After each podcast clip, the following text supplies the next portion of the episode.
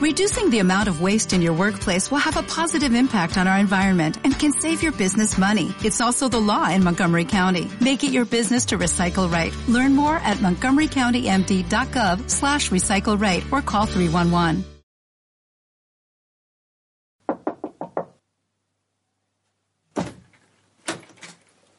Hola. Hola, aquí está tu Oh, pedido. buena.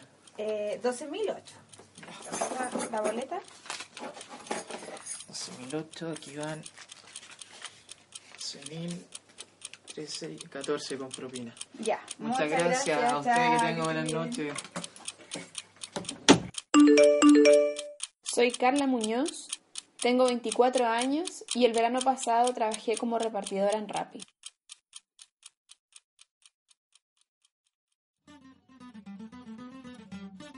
Esto es Apps Móviles. La carrera pendiente. Por Yerko Ávila y Nicolás Cerro.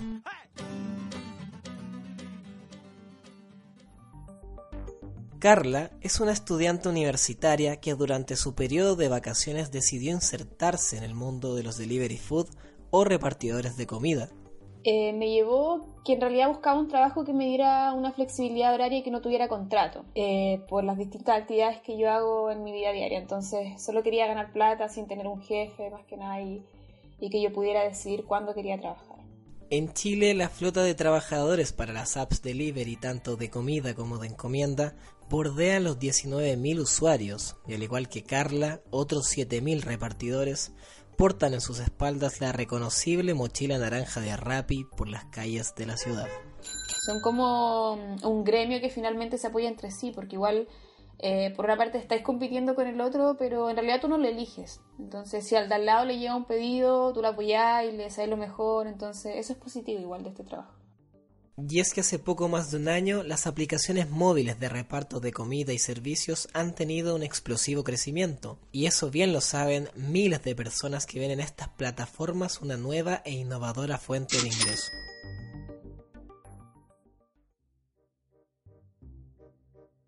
En 2018, un estudio de Adimark respecto al consumo del delivery indicó que el 51% de los encuestados aseguró haber consumido comida rápida y el 49% de ellos pidió comida a domicilio. Hola, aquí está su pedido.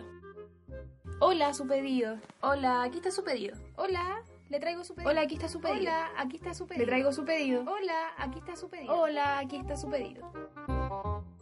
Hola, aquí está su pedido. Los pedidos delivery crecen 30% mensual en Chile y los consumidores pagan cerca de 14.500 pesos por cada uno, algo así como 21 dólares. Los números se ven atractivos para trabajar sobre las dos ruedas, así también lo consideró Carla cuando decidió hacerse socia repartidora de Rappi. Sí, había una inducción, eh, una charla más particularmente. Decían cuáles eran tus obligaciones, tus deberes y sobre todo las prohibiciones hacían hincapié en eso. Te pedían un certificado de antecedente eh, y la fotocopia de tu carnet. Eso era como el requisito básico. Eh, además luego tenías que comprar el bolso que costaba como 40 mil pesos. Se compraba al tiro. Hola, serían 6.009. 9.750, 8.200, 11.003, 8.009, 7.004, 9.700, 6.450, 5.500, 12.350, 10.400, 8.990, serían 15.600. Y en relación a los sueldos, igual depende mucho de la propina. Hay gente, hay gente que te da Luca, 1200, siempre te dan propina. Eh, porque si te fijas cuando pides, además del precio del producto, está el cargo por envío y el monto de la propina incluido. Hasta el momento todo parece ser color de rosa para quienes están pensando en los delivery food como alternativa de trabajo. Sin embargo, Carla decidió aliviar su espalda y no cargar más aquella mochila que, como nos cuenta, no pesa lo mismo para todos los repartidores. No me gustó la manera en que Rappi trabajaba. Eh, o sea, iniciando no podíamos hacer delivery en efectivo, solo podíamos con tarjeta, entonces el dinero se demoraba mucho en llegar.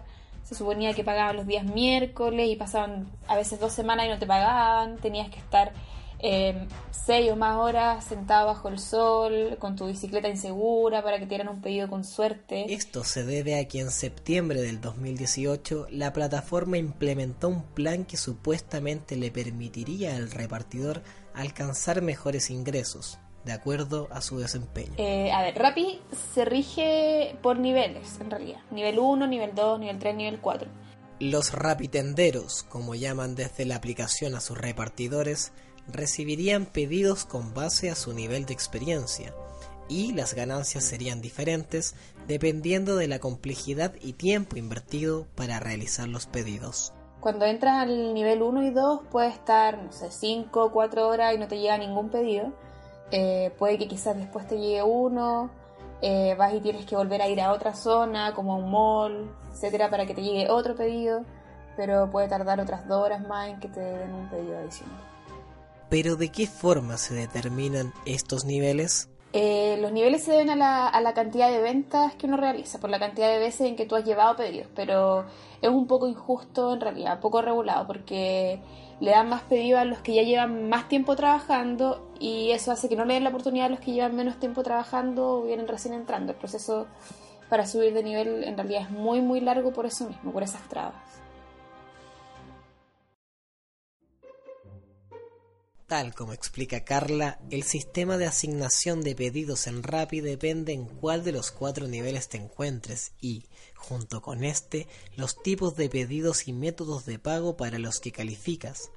Este es el problema más común con el que se ven enfrentados los que recién se inician en el rubro, además de ser la principal causa la tasa de deserción, ya que para subir de categoría debes completar 30 pedidos entre niveles te llegaban los pedidos con un cálculo de que cada pedido tenga un porcentaje. Si tú eh, negabas un pedido, te bajaba el porcentaje y te bajaba la preferencia para recibir nuevos pedidos cerca de esa zona. Eh, yo anduve por Ñuñoa, Macul, me acuerdo La Reina.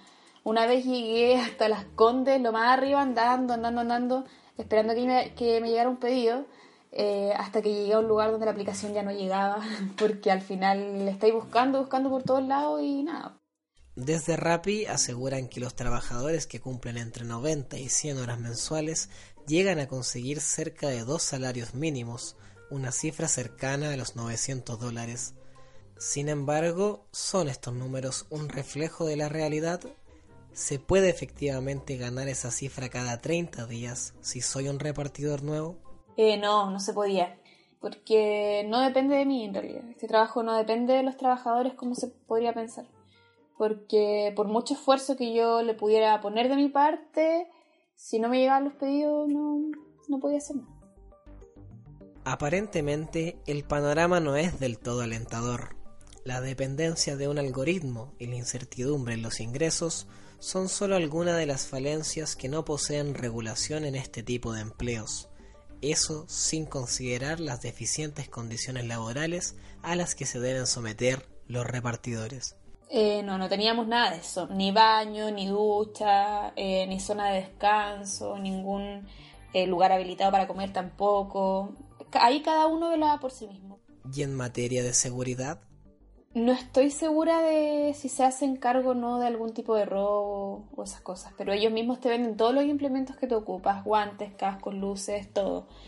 En el Mall Plaza de Gaña muchas veces robaban bicicletas y la aplicación no se hacía cargo. Eh, yo nunca presencié robos personalmente, pero sí tuve compañeros que me decían que en la mañana les habían robado para que tuviéramos cuidado, para que cambiáramos eh, el seguro de la bicicleta, porque la misma seguridad del mall tampoco se hacía cargo. La experiencia de Carla fue una gota más del vaso que repercutió en la reacción de los trabajadores que arriba de sus bicicletas se manifestaron por una situación laboral más digna, lo que no dejó indiferente a la agenda pública. Usted lo ha visto en moto o bicicleta, su explosivo crecimiento las tiene en la mira de las autoridades. Estamos hablando de las aplicaciones de reparto. De hecho, un grupo de diputados va a presentar un proyecto para regularizar las condiciones laborales de sus trabajadores.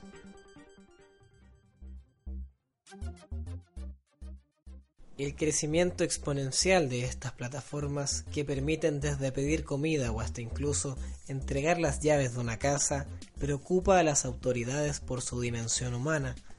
Es por esto que los diputados Giorgio Jackson y Mike Orsini ingresaron en marzo de este año un proyecto que denominaron Mi jefe es un app. La iniciativa, que surgió tras una encuesta a más de 900 trabajadores de estas aplicaciones, busca regularizar sus condiciones laborales, contratos de trabajo, derecha, sindicalización, seguridad laboral, entre otras medidas. Pago por la jornada pasiva, que es algo sumamente importante, quiere decir que cuando los trabajadores estén a disposición de la empresa, conectados, listos para realizar un, pedido eh, o, o una, un servicio de transporte, pero la empresa no le asigne trabajo, eso es como cuando un vendedor, por ejemplo, en un retail, está un tiempo esperando que lleguen clientes sin que los haya. Ese tiempo en el retail sí se paga y en las aplicaciones no se paga. Desde el gobierno, el ministro del Trabajo y de Prevención Social, Nicolás Monkeberg, asegura que dentro del proyecto de modernización laboral presentado a inicios de mayo, existen normas que se hacen cargo de la cobertura de los trabajadores de estas aplicaciones pero también enfatiza en que la flexibilización laboral se debe resguardar. Las nuevas formas de empleo llegaron para quedarse y yo por decreto no puedo cambiarlas. Y si hoy día existen empleos de plataforma, donde el, estudiante, donde el joven o el adulto mayor quiere trabajar sin jornada, algunas horas, o hacerlo compatible con sus estudios, no lo puedo cambiar ni puedo eh, imponerle una forma distinta. Muchas veces llegué chata a mi casa, como cansada, decepcionada, pero igual trataba de no desilusionarme porque finalmente yo personalmente no lo estaba haciendo para comer o para vivir. Yo lo hacía para tener plata para mí, ¿cachai? Igual eh, mi mamá era la que más sufría porque me decía que llegaba mal, cansada, de noche. Pero igual pienso, no sé, pone esas personas que realmente necesitan este trabajo, ellos son los que realmente hacen un gran esfuerzo y salen perjudicados. La historia de Carla es el reflejo y la lucha de los casi 19.000 usuarios que forman parte de las flotas de repartidores en Chile, y mientras las apps y el Estado no regularicen en su totalidad las condiciones mínimas de trabajo, el testimonio de Carla lamentablemente seguirá vigente.